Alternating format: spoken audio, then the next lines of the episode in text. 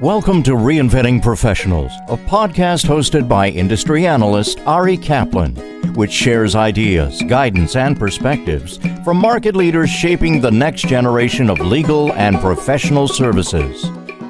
This is Ari Kaplan, and I'm speaking today with Ram Vasudevan, the founder and CEO of QuisLex, a provider of alternative legal services. Hi, Ram. How are you? I'm doing very well, Ari. Thank you Oh, it's a privilege. So tell us about your background and the genesis of QuisLex. I'm a lawyer by training. I studied my law in India originally. And then I came out of the US to study and I did my MBA and LLM from Cornell and Columbia. And then I ended up practicing with two major law firms, Sidley in Austin and Skadden for several years in New York City. I was an M&A lawyer with Skadden before starting QuisLex April 1st of 2004. The idea at the time was that QuisLex, we would provide services that could be broken down into processes using technology, etc., but at a much lower cost and with greater efficiencies for legal legal clients. The concept of alternative legal services is fairly common today, but how did you approach prospective clients when you started the company 17 years ago? It was very new then because the whole concept that you could break down the work and have portions of work be done at lower cost centers or using lower cost processes was still relatively nascent at the time. The initial first five to eight years was spent almost entirely convincing clients that the quality, the security, how we do things would be consistent with what our clients would get from anywhere else in the world. If you look at it from a legal perspective, most of our clients, two things matter. One is obviously the cost, but the other is risk. So anything that you provide that reduces risk and reduces the cost would actually be attractive to clients. And that's really what we were basing our services on. It became much easier as the time progressed because once you start delivering on large scale projects, on complex transactions, you build that element of trust and it's much easier for clients to refer additional clients and to give you back more work. And that's really how we have grown. Back in the early days, the law departments and law firms looked very different. How has the group of folks that you reached out to in the beginning changed to match how those organizations are now structured? The substantive aspects of the legal department are still fundamentally the same. But what has changed is with the development of technology and process sophistication, the way these services are being delivered now, whether it's by a law firm or by alternate legal services providers like us, using technology, using sophisticated processes is definitely both complicated it and simplified at the same time. So I find that the legal departments have changed to the positive in that you have the entire legal ops department has sort of grown over the last 15 to 17 years. It was still there in some companies earlier, but now it's much more robust and there's a lot of analysis that companies do. Law firms have legal ops departments. So I think that's certainly professionalized the buying of services where in addition to relationships or in lieu of relationships by which it was primarily sold, it's also based on experience, references, and prior history in terms of who has provided what sort of services to what clients and what industries. Given those shifts, how have your services evolved?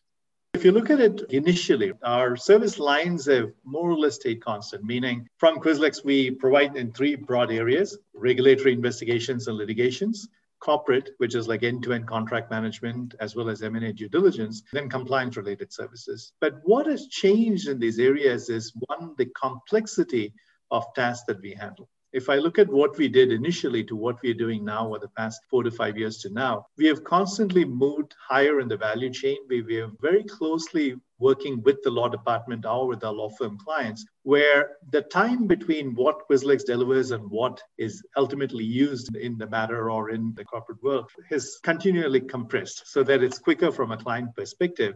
There's a much better use of uh, technology and process now than what we saw earlier. So earlier, technology is still evolving, and I think the growth in the last five, six years has been exponential compared to before, as is the case with technology.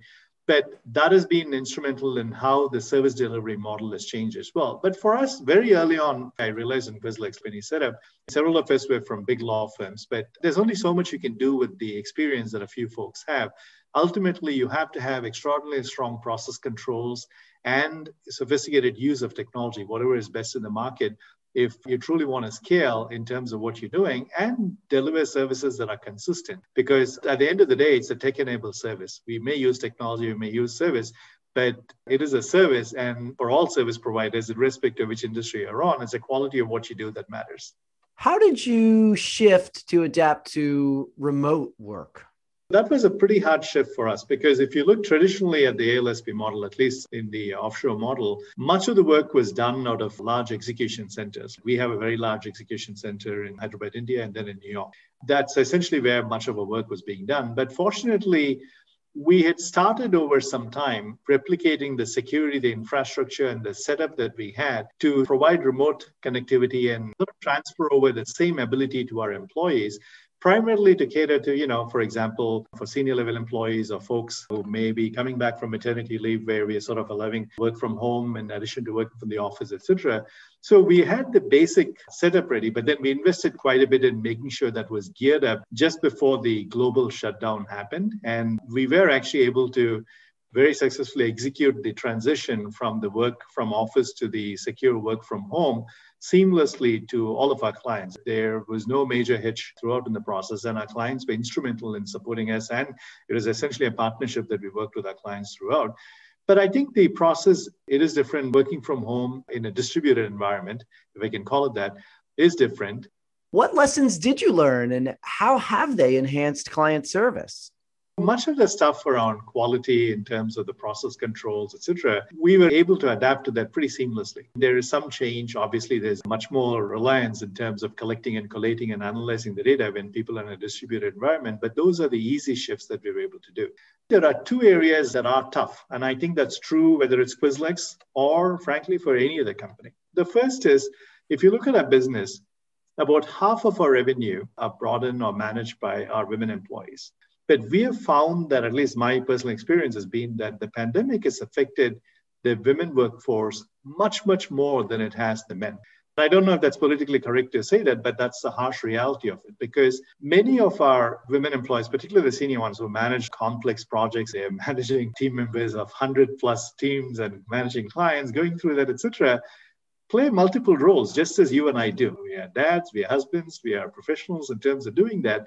But uh, in some cases, particularly in slightly more conservative societies, at least for several of our folks that we have seen, it is more difficult to play that role once you're sort of co-working with your spouse who may also be working and you're sharing responsibility for children, the lion's share of which invariably still falls to the mothers.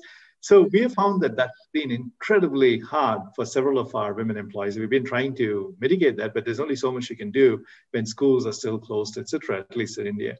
The second area where I think the pandemic has been hard is that I don't think it makes as much of a difference for folks like you or for me, or frankly, for anyone who has spent five plus years in the office, because we have learned a lot in terms of building the basic relationships, etc., that helps.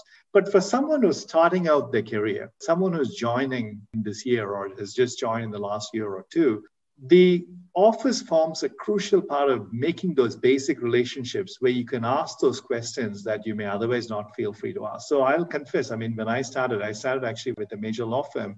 On my very first day, I was sent to a closing. And fortunately, I had a senior associate I was with and I asked the senior associate when we went there, what is the closing? I mean, I was probably very stupid in asking that question, but the reality is I didn't know what it was because while I'd studied all the corporate law aspects, I didn't realize how it translated into a transaction.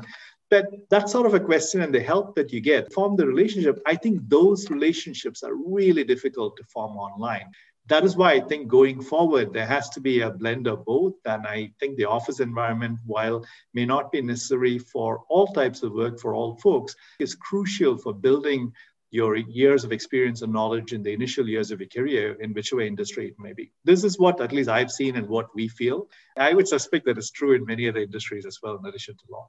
I love your story about the closing, I also worked at some big firms, and my very first closing, I stayed up all night and I came down to the conference room with a massive pile of paper separated by probably other colored sheets of paper. And i didn't realize that you should use one of those accordions to put all the different papers in for signatures.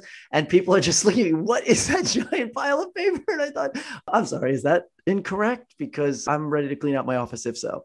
And it was a very funny uh, moment. And i would imagine that the junior professionals now they don't even have to worry about that because that doesn't happen in paper form even despite a pandemic Not at all. It's completely changed. To date myself, in the earlier days as a law firm associate, you would spend your Friday evenings making distributions, hard copy paper to like 100 plus people on massive deals. You don't do any of that now. It's uh, it's all become electronic.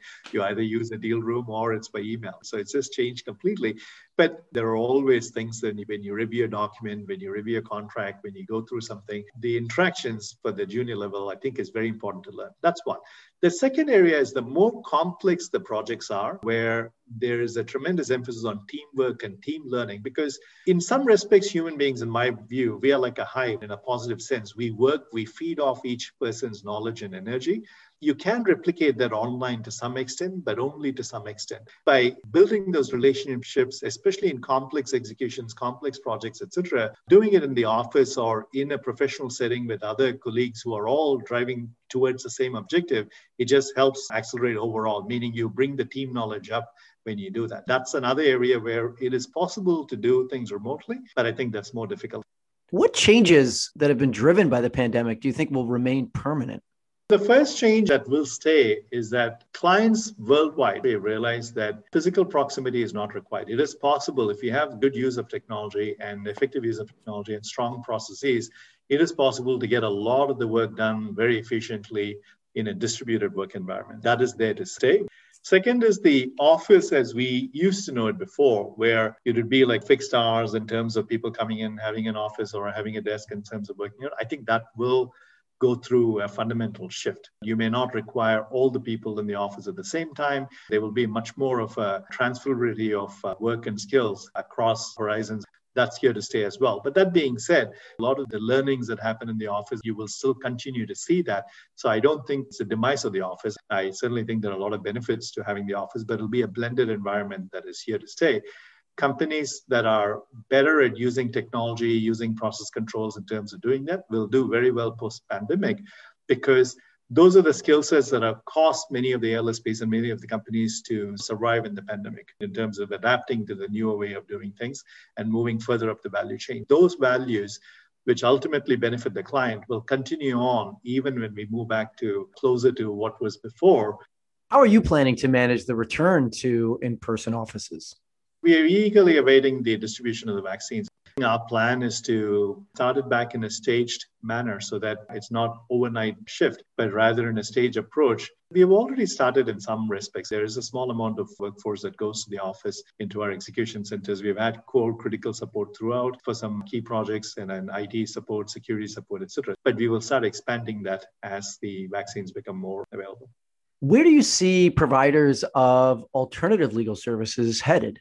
There are a couple of changes I'm expecting. One is while we can still continue to call them alternative legal services providers, companies like QuisLex, the services will become much more mainstream. It'll become part of the execution legal ecosystem of law firms, corporate legal departments and ALSPs and technology companies, it'll be an integrated approach. So some law firms may end up setting their own, some may have specialist ALSPs working, but the best of the breed will come together to provide the best solutions for the clients. Second is the ALSPs will start contributing more into higher stream, higher value bits of work. Because if you take any legal work stream, it is possible to break it down in terms of different processes. And generally, it's the 80 20 rule. 80% of the steps you can replicate using a combination of technology and process, but the remaining 20% you can't. So there will be the work that is allocated to the least expensive, but the most efficient way and the least risky way in which you can execute that. And ALSPs will play a big role in terms of doing that because there's complex project management involved, and technology will play a key role in that as well. This is Ari Kaplan speaking with Ram Vasudevan, the founder and CEO of QuisLex, a provider of alternative legal services. Ram, thanks so very much. Thank you for having me. Thank you for listening to the Reinventing Professionals podcast. Visit reinventingprofessionals.com or arikaplanadvisors.com to learn more.